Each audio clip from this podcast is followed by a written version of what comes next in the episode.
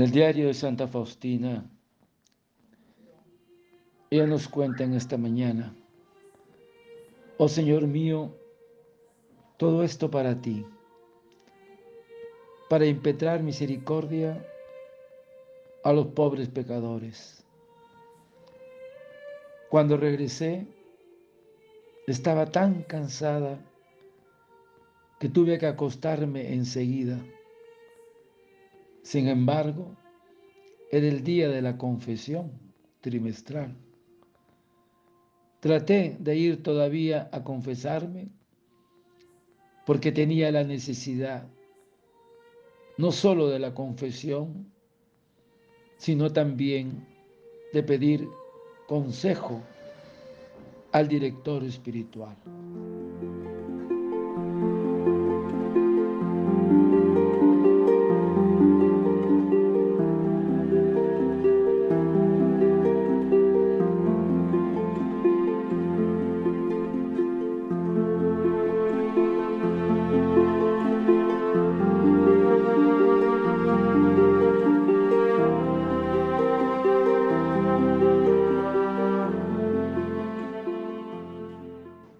Regresé, estaba tan cansada que tuve que acostarme enseguida. Sin embargo, era el día de la confesión trimestral. Traté de ir todavía a confesarme, porque tenía la necesidad no solo de la confesión, sino también de pedir consejo al director espiritual. Hermanas, la confesión es la última tabla de salvación. En medio de las tempestades de este mundo pervertido. Entonces, este poder de perdonar los pecados que transmitido por el Señor a su iglesia en las personas de los apóstoles, para que ella, por medio de los sacerdotes, lo pudiera ejercer hasta el fin de los tiempos. Y Jesús nos dirá, recibid el Espíritu Santo. Y a quienes los perdonéis los pecados, les son perdonados. Y a quienes se los retengan, les son retenidos. Por eso que la mejor manera de disponer nuestra alma al Señor, es la mejor manera. Cada confesión bien hecha es un impulso que recibimos del Señor para seguir adelante sin desanimarnos, sin tristezas, libres de nuestras miserias por eso que Jesús nos dice de nuevo, ten confianza, tus pecados te son perdonados.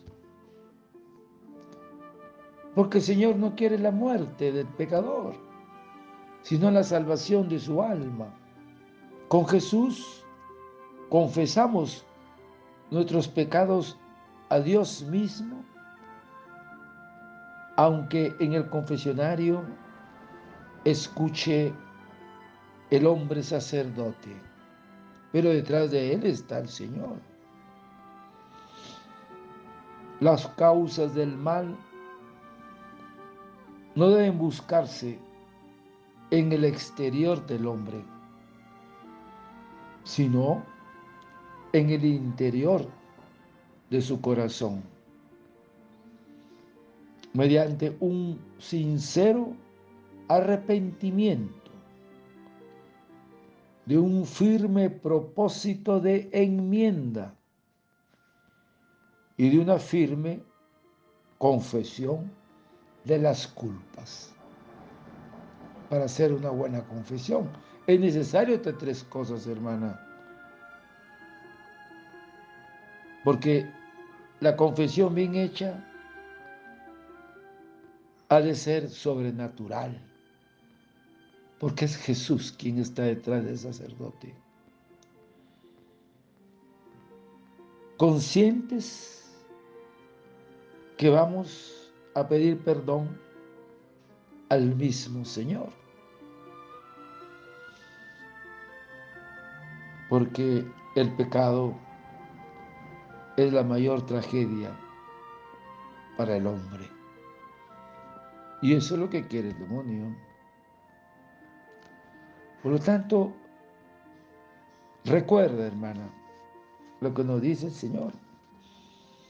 Hay más alegría en el cielo por un pecador que se arrepiente que por 99 justos. La pregunta que siempre nos haremos cada día.